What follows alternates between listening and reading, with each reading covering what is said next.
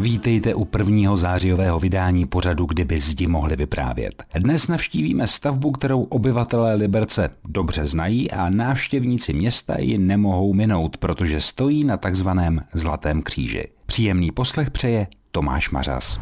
S ředitelem Severočeského muzea Jiřím Křížkem stojíme přímo před budovou muzea.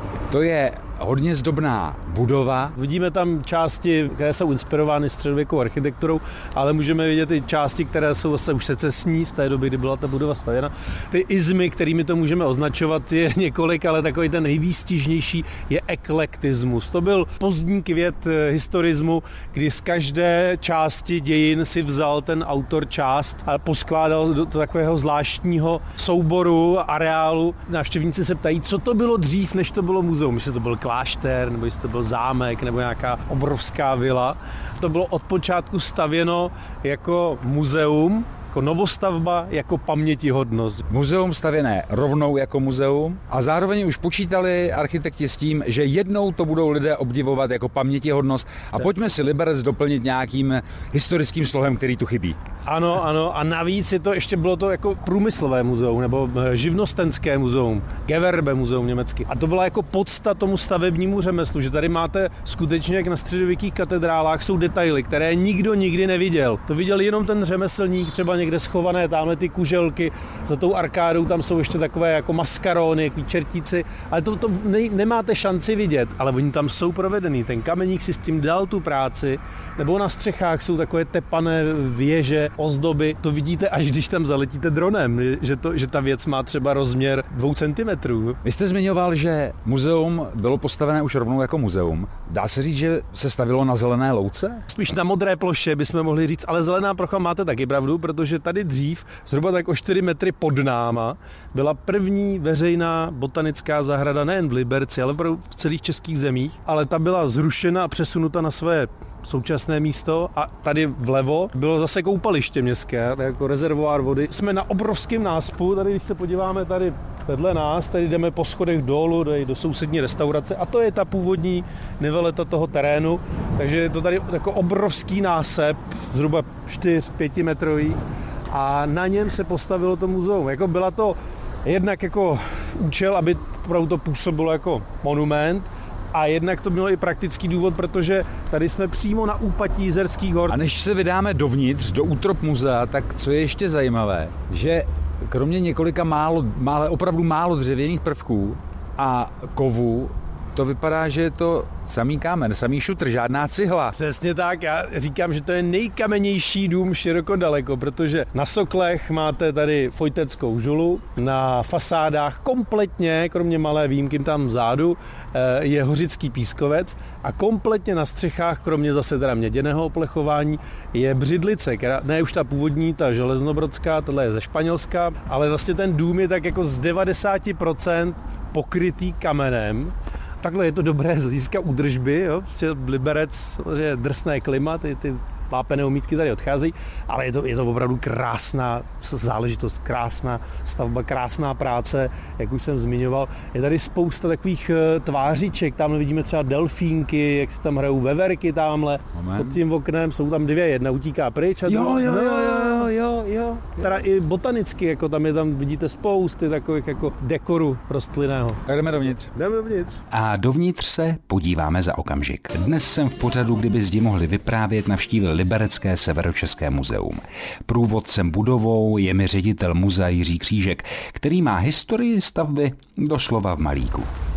Vstupní prostor. To je zajímavé tady ty klemby. Tady jsou prostě nad námi mohutné hvězdicové křížové klemby a to je všechno hra, prosím pěkně. Tam, když to takhle vezmete třeba šroubová, tak byste to propích. To je takzvaná Munierova síť, potažená jenom, jenom štukem. Takže když třeba tady na tom vysí nějaký 100 kilový luster, tak on vlastně vůbec nevisí na té klembě. Tam vlastně za tou klembou pokračuje tyč závitová, která je chycená do traverzy, kterou my nevidíme. Pojďme se podívat do toho hlavního výstavního jo. prostoru, protože ten je hodně, hodně zdobný.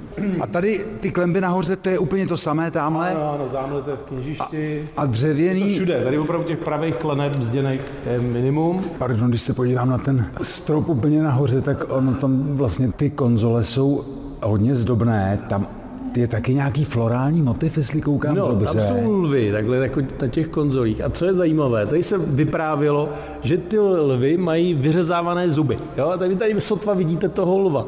A on má otevřenou tlamičku, takže těžko můžete vidět, jestli má vůbec nějaký zuby. Ale když jsme tady měli prostě těch 15 metrů do výšky postavené lešení, tak jsem si tam vlez a kouknul jsem se muzejnímu eh, lvovi na zuby a fakt je tam má. Jsou tak velký jako centimetr. Tady ze spoda to nemá nikdo šanci vidět. Ano. A co ještě zajímavé, ten strop byl jako vyroben ve Vídni a byl převezen do Liberce. Dělala to vlastně vídeňská řezbářská firma, takže opět to byla zase taková jako velkolepost, jo? Jako, jako byli trošku hauři se, jako tady v Liberci, protože se strašně zadlužili tou stavbou. My jsme zmiňovali ty kameny, které jsou venku pískovec, břidlice, ale tady to jsou mramorové sloupy, schodiště asi také. Ano, ano, to je zase, ten český mramor tehdy tady jim úplně nevyhovoval, takže si nechali dovést muzejníci mramor z Tyrolska, jsou to opravdu obrovské masivní eh, kusy červené, černé barvy, tady ještě schodišťové stupně.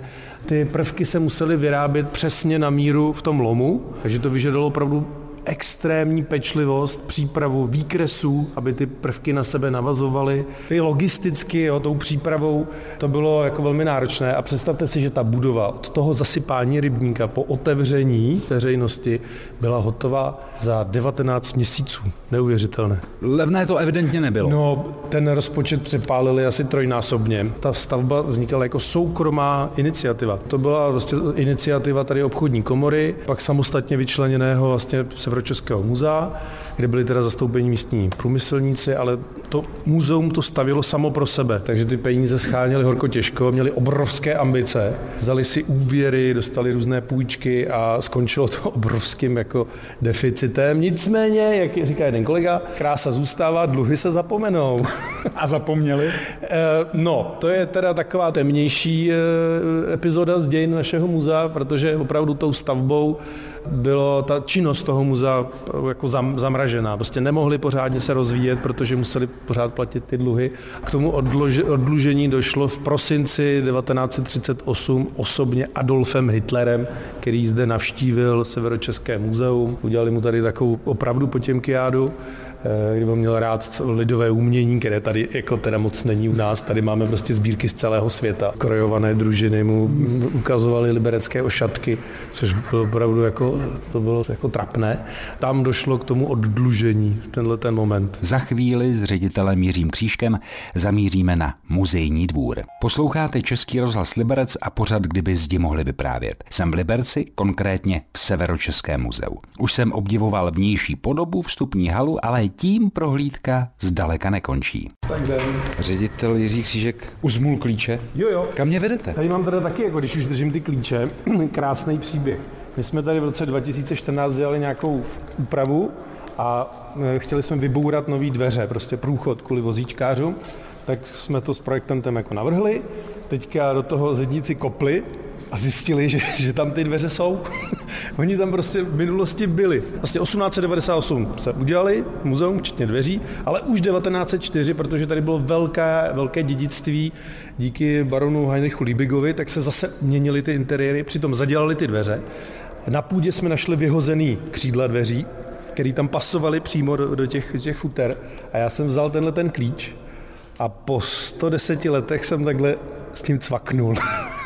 to jste věděl, který klíč to je? Nebo no, prostě... to, je, to je univerzál. To je, prostě, univerzální tady vlastně 123 let používáme furt, furt ten univerzál na tyhle ty historické dveře, ale ty dveře byly 110 let vyhozený. Jo? Než, než, než odemknete dveře, my jsme vlastně v dalším výstavním prostoru a tady ty sloupy jsou z černého mramoru. To je zase ten Oberleim, eh, lom, který do dneška funguje v Tyrolsku. Tak a teď tedy míříme Tady na rajskou zahrádku. Tady bude rajský klid, pokud zrovna nepojede kolem tramvaj. To je další věc. Proč muzeum je tam, kde je? Původně mělo být v centru města, ale muzejníci se báli požáru.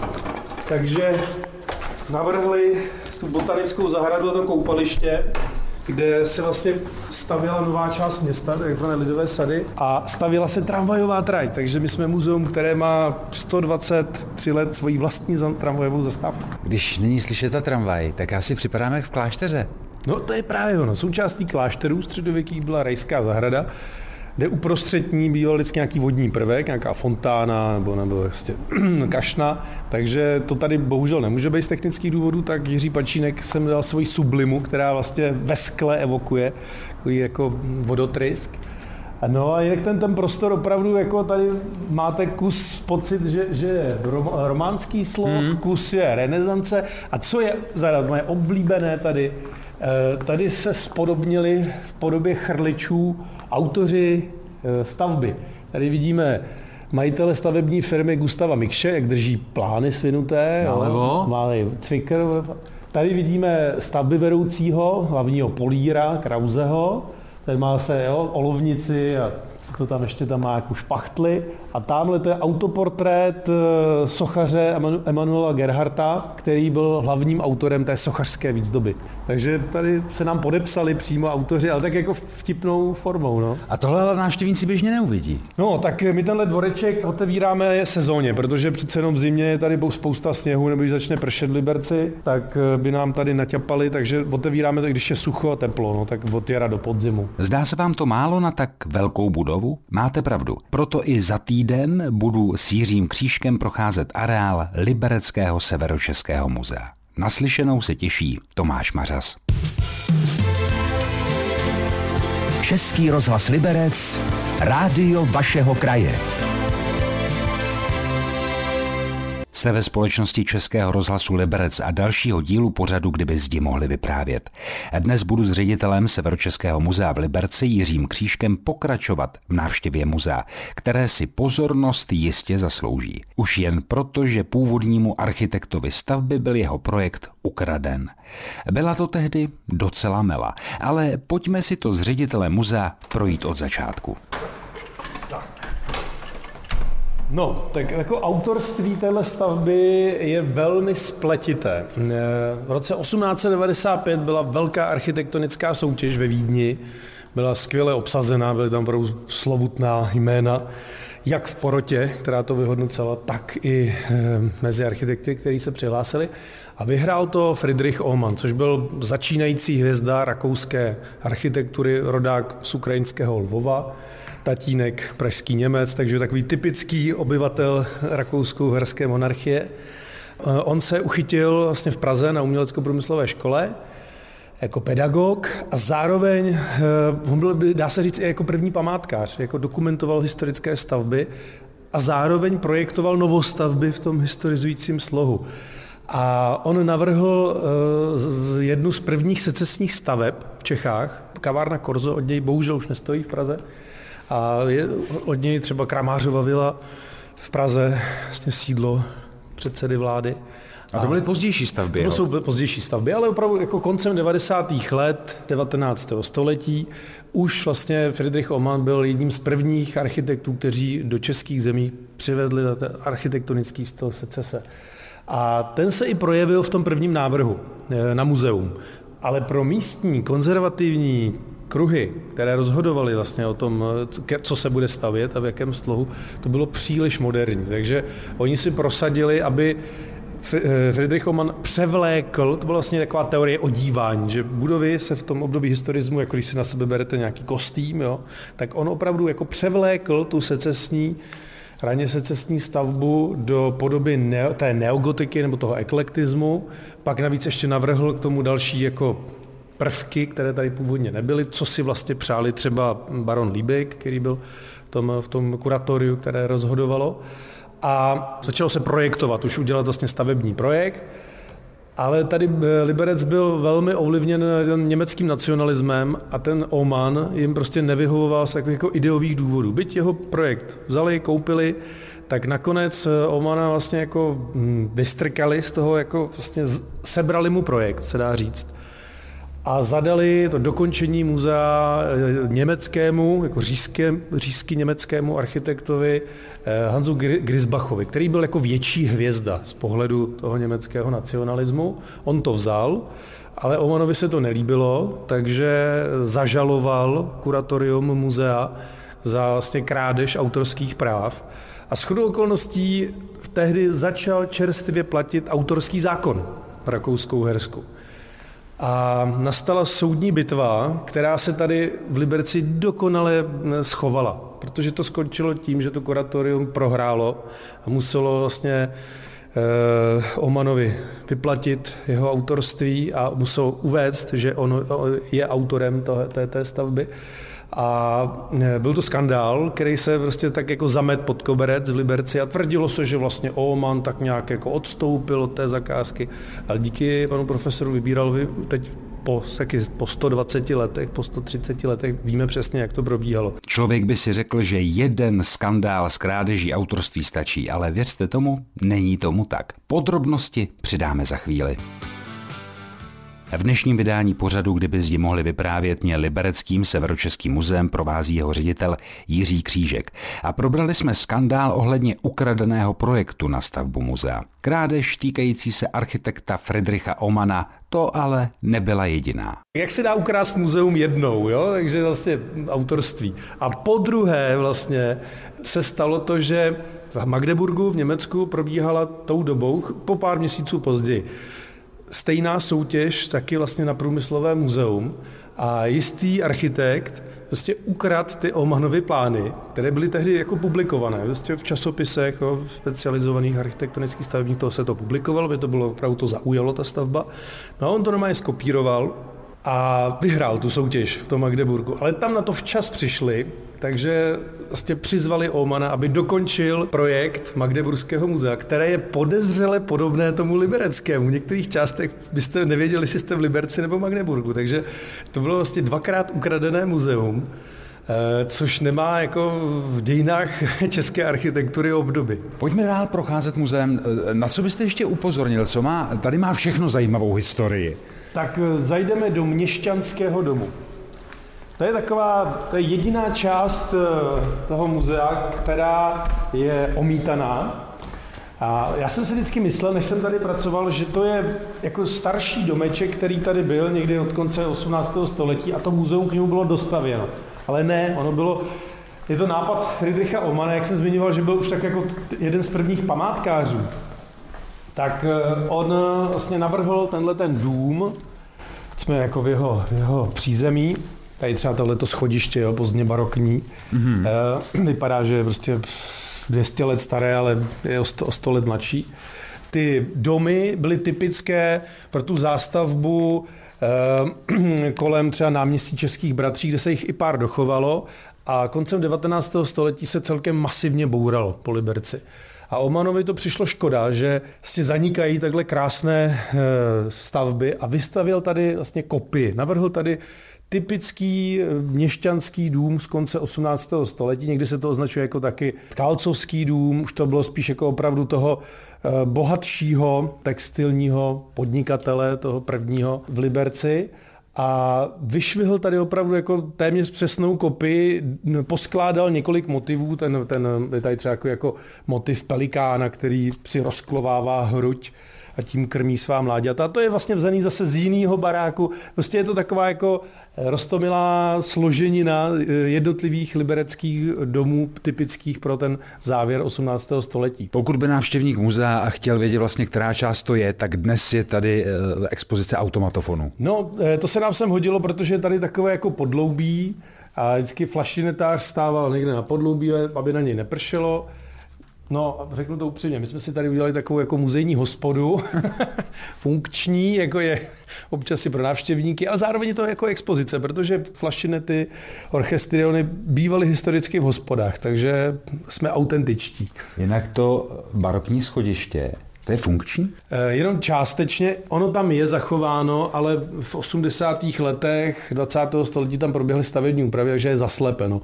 Ale mým jako snem je otevřít ho, protože je to, je to krásný prostor tady nad náma, tam je teďka depozitář textilu a pokud se podaří vystavět nový centrální depozitář, tak tenhle ten prostor nad námi bychom otevřeli návštěvníkům, takže bychom si tady mohli rozšířit zase ty výstavní plochy, kterých už teď teda sice je relativně hodně, to nějakých 7000 metrů čtverečních, to je vlastně obrovská plocha, ale my vystavujeme tak zhruba 4% sbírek, jo, je to prostě jenom maličký zlomek, co tady vidí jako návštěvník. Budova Libereckého muzea udivuje skoro vším. Věž nevýjímaje. Té se budeme věnovat za chvíli. Historie a osud Severočeského muzea v Liberci je všechno jen neobyčejný. To jste se sami mohli přesvědčit při poslechu vydání pořadu, kdyby zdi mohli vyprávět. A velmi oblíbená věž muzea není výjimkou, jak mi za chvíli potvrdí průvodce, ředitel muzea Jiří Křížek. Mě fascinuje Severočeské muzeum, protože to je baroko bez baroka v úvozovkách, renesance bez renesance, gotika bez gotiky, protože, jak jste říkal, hodně architekt využil vlastně té své záliby, toho památkářství a zároveň dal prostor tomu řemeslu. A ještě tam byl jako jeden aspekt, kdy třeba tam, kde se měl vystavovat eh, třeba rokokový porcelán, tak Oman navrhl rokokový interiér té budovy, aby vlastně ten předmět vystavený v té vitríně korespondoval. korespondoval s tím prostředím. Takže jako proto i vlastně ty, ty středověké prvky tady na té budově, protože to muzeum si zakládalo na sbírkových exponátech z období středověku. Máme opravdu nádhernou kolekci středověkého nábytku, který tehdy muzejníci liberečtí nakupovali po celé Evropě. A co věž? No jasně, věž tady původně být neměla, Oman tam neměl, ale osobní intervencí barona Heinricha Liebiga Eh, ji tam doplnil, protože, to je taky zase, to je typicky liberecké, jo. 1892 zbourali starou renesanční radnici, která měla věž, krásnou věž. 1896 baron Liebig zadává Friedrichu Omanovi, aby tu samou věž postavil o nějakých 800 metrů dál u muzea, což se stalo, takže to je opravdu jako přesná kopie té původní radniční věže, z toho konce 16. Eh, století. To je ta radnice, která stála na náměstí a ty obrysy jsou vidět ano, z, ze současného magistrátu. Přesně tak. Eh, občas je taková jako jo, urbání legenda, že, že ta věž je přesunuta. Ne, je to prostě novostavba, jenom prostě přesně provedená podle té předlohy radniční. Je pravda, že do základů měl být vložen jako kámen z té renesanční radnice, ale my ho dnes nenašli, takže tam někde je zazděný. Může být nebo nemusí? Psalo se to tehdy a, a bylo to zvykem, ale je zase pravda, jako to třeba známe z Národního divadla v Praze, že ty kameny se nechávaly pohledově jako přiznané, nebyla na nich třeba datace nebo nějaká zmínka, že to je ten ten kámen. A to tady není. Tady opravdu jako si myslím, že tam někde prostě v základech, ale zase máme tady několik fragmentů z té původní radniční věže, třeba nádherné kované váhy, obrovsky těžké, které vysely vlastně v té, v, to, v té radnici. Ale to je exponát. To je exponát, to je, ale, ale z té radnice podle které je ta věž. Je to všechno jako provázané, ale je tam spíš ta opravdu ta věc, že zbourali věž a po, po čtyři, po pět letech stavili její přesnou kopii za, za obrovské náklady. Jako, jako ono to dneska funguje jako rozhledna. Prostě lidi mají rádi rozhledny v Čechách, Eh, my jsme ji zpřístupnili tu věž, a, ale co je takový paradox, že vlastně, jak jsem říkal, jsme na úpatí těch Jizerských hor, ne na, na kopci, takže ta, z té rozhledny vlastně vidíte tak jako ty domy kolem, protože je v dělíku. Nikam dáké daleké výhledy nejsou vidět, hezky teda na ještě, ale to lidem vůbec nevadí. Oni najednou vidějí to město z jiné perspektivy, vidějí tady kasárny, vidějí prostě radnici, vidějí tady ten hřeben Jizerských hor. Opouštíme Liberecké severočeské muzeum a příště navštívím Libereckou radnici, tedy tu, která ještě na náměstí doktora Edvarda Beneše stále stojí. Naslyšenou se těší Tomáš Mařas. Český rozhlas Liberec, rádio vašeho kraje.